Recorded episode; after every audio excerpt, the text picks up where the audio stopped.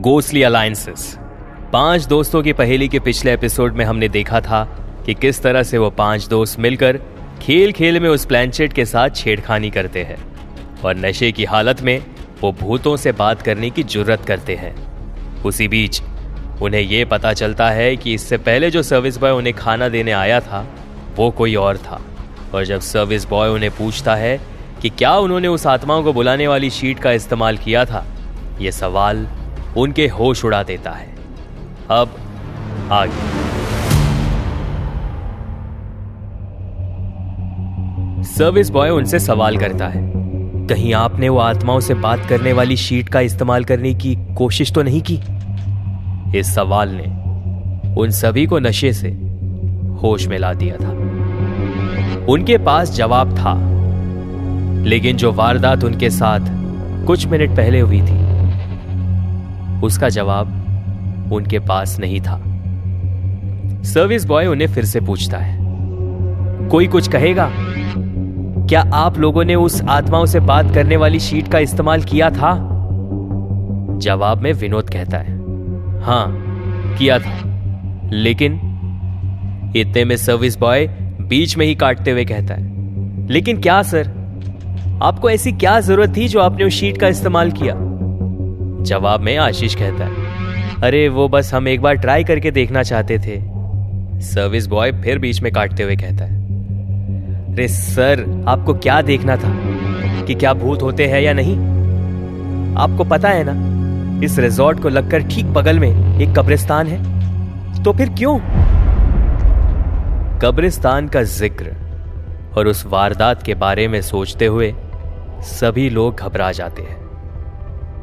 और ये बात आश्चर्यजनक थी भी। सवाल अब भी वही था कि वो शख्स जो सर्विस बॉय की जगह आया था, वो आखिर कौन था? हु वज ही इतने में राज कहता है, देखो, अब जो होना था वो हो गया, लेकिन अब आगे क्या? जवाब में सर्विस बॉय कहता है, जो होना था वो हो गया मतलब क्या सर आप लोग बस इतना समझ लो कि ये सिर्फ़ एक शुरुआत है। अब आगे क्या होगा, ये तो राम ही जाने। इतने में निखिलेश सर्विस बॉय से पूछता है, क्या मतलब है तुम्हारा? इसी बीच, उस गहमा गहमी में रिसेप्शनिस्ट बीच में आकर कहता है, क्या हो रहा है यहाँ? सब ठीक?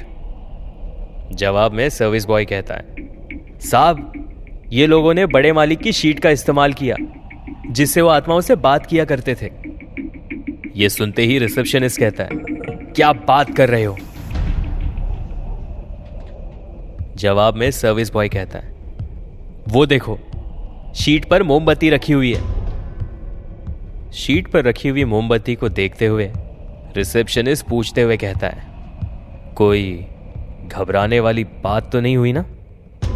इतने में मनीष कहता है, देखिए हम सबने पी हुई थी। हमने इसे ट्राई करना चाहा और लाइट भी नहीं थी। अचानक से खिड़की खुली और मोमबत्ती बुझ गई, और सर्विस बॉय हमारा ऑर्डर लेकर आया। फिर कुछ देर बाद जब लाइट आई तो फिर से सर्विस बॉय ऑर्डर लेकर आया। विनोद भी आगे की बात बताते हुए कहता है, और तब जाके हमें पता चला कि जो शख्स पहले आया था, वो सर्विस बॉय नहीं, कोई और था।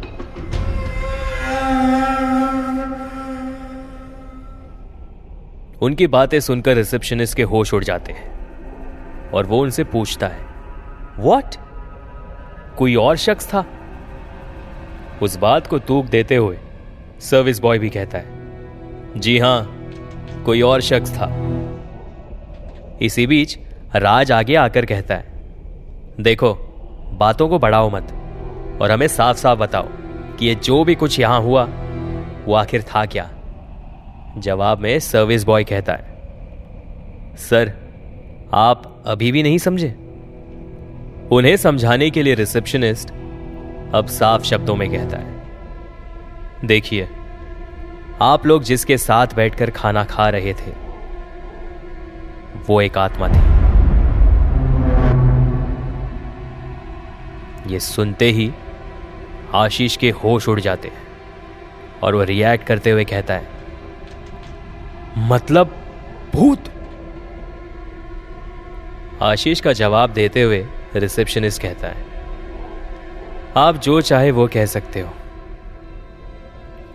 सारे दोस्त यही सोच रहे होते हैं।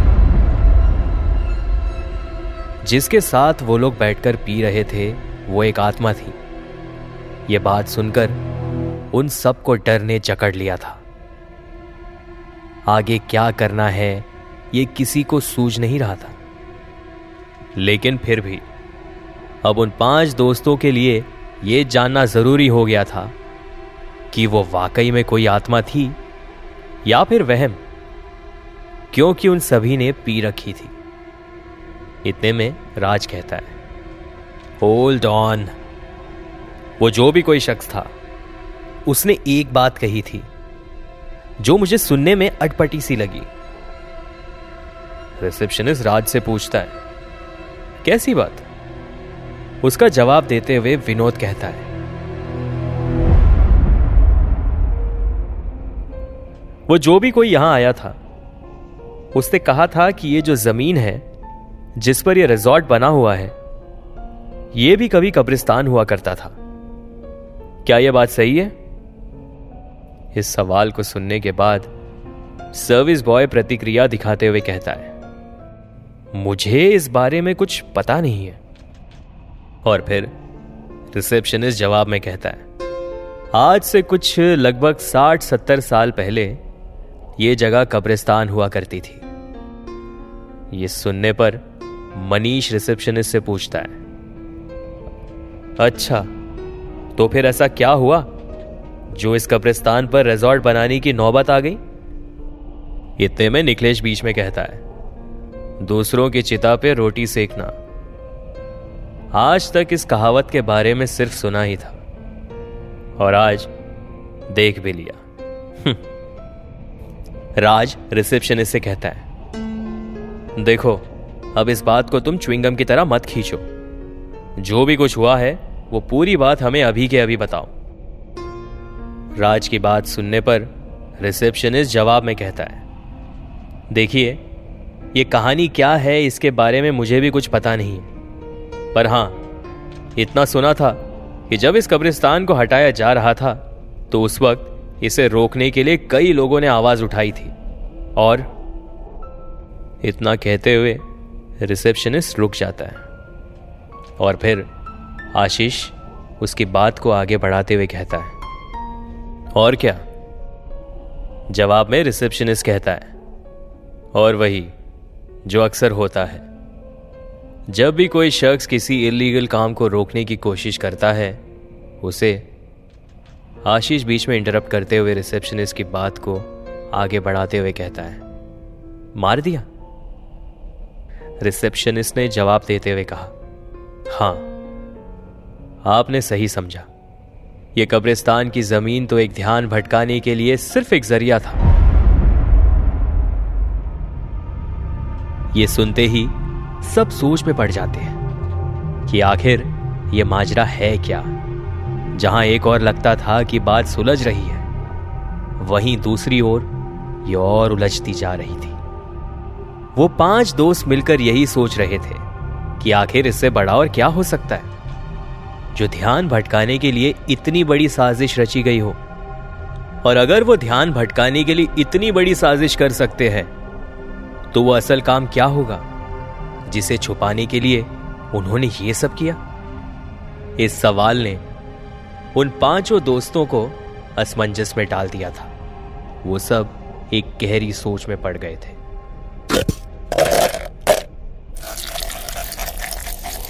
वहीं दूसरी ओर राज अपने लिए ड्रिंक्स बना रहा था।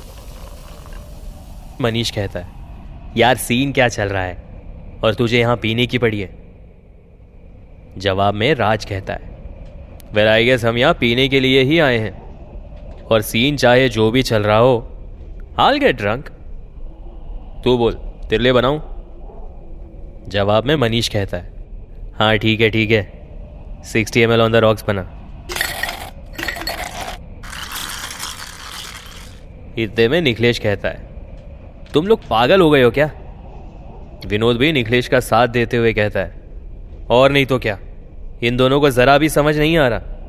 विनोद और निखिलेश की बातों को सुनकर राज कहता है, अबे, क्या हुआ? क्यों चिढ़ रहा है बिना बात के? जवाब में विनोद कहता है, अरे, चिढ़ने की बात नहीं है तो क्या है? तू कैसे अकेले अकेले पैक बना के पी रहा है? मेरे लिए भी सिक्सटी एम बना, चल। ऑन द रॉक्स इतने में आशीष कहता है, अरे यार, ये क्या चल रहा है तुम लोगों का? यहाँ मज़ाक चल रहा है क्या? इसी बीच निखिलेश भी कहता है एंजॉय करने आए हैं, बराबर है। लेकिन तुम लोग जरा बात की सीरियसनेस को समझो। निखिलेश की बातों को सुनकर राज जवाब में कहता है, यार निखिलेश भाई, अभी हम लोग यहाँ एंजॉय करने को आए हैं। तो एंजॉय ही करेंगे ना? अब यह बात और है कि यहाँ कुछ और अनएक्सपेक्टेड चीज़ें हो रही है। बट स्टिल इस वक्त क्या हम कुछ कर सकते हैं? जवाब में निखिलेश कहता है, नहीं। फिर राज कहता है, सिंपल तो जो हम कर सकते हैं, वो करते हैं ना? ग्लास दो अपना। निखिलेश अपना ग्लास राज की ओर सरकाते हुए कहता है, मेरा भी sixty M L on the rocks Nikhilesh की बातें सुनकर आशीष भी कहता है, यार तो फिर मेरा भी सिक्सटी एम एल बना दो। इतने में विनोद कहता है, देखो, जितना पीना है पी लो। लेकिन यहाँ जो हमने एक्सपीरियंस किया है, उसे हम इग्नोर भी नहीं कर सकते। हो ना हो, यहाँ एक बहुत बड़ा कांड हुआ है। एक कब्रिस्तान के बिल्कुल बगल में यह रिजॉर्ट और फिर जहाँ यह रिजॉर्ट बन के खड़ा है, वो भी एक कब्रिस्तान हुआ करता था। ये सुनने पर मनीष कहता है, वो जो सर्विस बॉय बनकर आया था वो अगर कोई आत्मा थी, या फिर जो भी एनर्जी थी, यार उसकी बातों से भी ये नहीं लग रहा था कि वो हमें कोई नुकसान पहुंचाना चाहती हो। आई डोंट नो फिर राज कहता है, यार उसने ये भी बोला था कि अगर तुम लोग होते तो तुम उस वक्त क्या करते? और इस पर आशीष ने वही कहा, जो कि हम करते और जो कि उस वक्त एक्चुअल में होना चाहिए था। ये सुनने पर आशीष कहता है गाइस पता नहीं क्यों, लेकिन मुझे ऐसे लग रहा है कि वो हमें कुछ बताना चाहता था। लेकिन वो हमें कुछ बताने से पहले हमें जज कर रहा हो कि हमारी सोच कैसी है और क्या हम उसकी किसी तरह से मदद कर सकते हैं या नहीं। फिर निखिलेश कहता है, अगर उसकी बातों पर गौर करें तो वो एक बात पर ज़्यादा ज़ोर दे रहा था कि पैसा इंसान की आँखों पर पट्टी बाँध देता है। कुछ ऐसा बोल रहा था ना? हो ना हो, कहीं ना कहीं ये सारी बातें राज निकलेश को कट करते हुए कहता है, इस रिजॉर्ट वाली ज़मीन से रिलेटेड है। विनोद रिसेप्शनिस्ट की तरफ़ गौर से देखता है। उसकी हरकतों पर गौर करता है। दरअसल वो ये सोच रहा होता है कि वहाँ जो भी कुछ हुआ, उसके बारे में रिसेप्शनिस्ट को ज़्यादा जानकारी है और वो छुपा रहा है। लेकिन विनोद उसके बारे में श्योर नहीं है। दूसरी ओर आशीष खुद को कोस रहा होता है। कि उसने अपने दोस्तों की बात क्यों नहीं सुनी। फिर दूसरे ही पल, वो ये सोचकर अपना डर छुपाता है कि सिचुएशन चाहे जो भी हो, उसके दोस्त उसके साथ है। इतने में राज वहाँ मौजूद रिसेप्शनिस्ट और सर्विस बॉय को ड्रिंक्स ऑफ़र करता है और उनसे कहता है, मिस्टर रिसेप्शनिस्ट, जरा अपना नाम तो बताओ। जवाब में रिसेप्शनिस्ट कहता है, जी, मेरा नाम प्रबोध है। नाम सुनते ही राज सर्विस बॉय की ओर देखता है और कहता है, ठीक है। और तुम सर्विस बॉय क्या नाम है तुम्हारा? सर्विस बॉय अपना नाम बताता है, जी, मेरा नाम संतोष है। फिर राज उन दोनों से कहता है, प्रबोध और संतोष, देखो, तुम्हें जितना भी और जो भी पता है, हमें वो सब बताओ। कुछ छुपाने की ज़रूरत नहीं है। राज की बात सुनकर रिसेप्शनिस्ट प्रबोध कहता है, मुझे जितना कुछ पता था, मैंने उतना सब तो बता दिया. रिसेप्शनिस्ट प्रबोध की बात को सुनकर मनीष कहता है, यार तुम यहाँ इतने साल से काम कर रहे हो, और तुम्हें यह सब के बारे में पता ना हो यह तो इम्पॉसिबल है. यह सुनते ही रिसेप्शनिस्ट प्रबोध खुद को डिफेंड करते हुए कहता है, मैं सच कह रहा हूँ, मुझे जितना कुछ पता था मैंने बता दिया है कुछ देर बाद रिसेप्शनिस्ट प्रबोध और सर्विस बॉय संतोष वहाँ से चले जाते हैं। उस रात से लेकर सुबह के चार बजे तक, वो लोग उसी बारे में डिस्कस करते रहे। और फिर, उनकी आँख लग जाती है। और वो लोग सो जाते हैं। और तभी अचानक से, पायल के छन छन करती आवाज़ आशीष को सुनाई देती है। और फिर वो आशीष के सामने आकर कहती है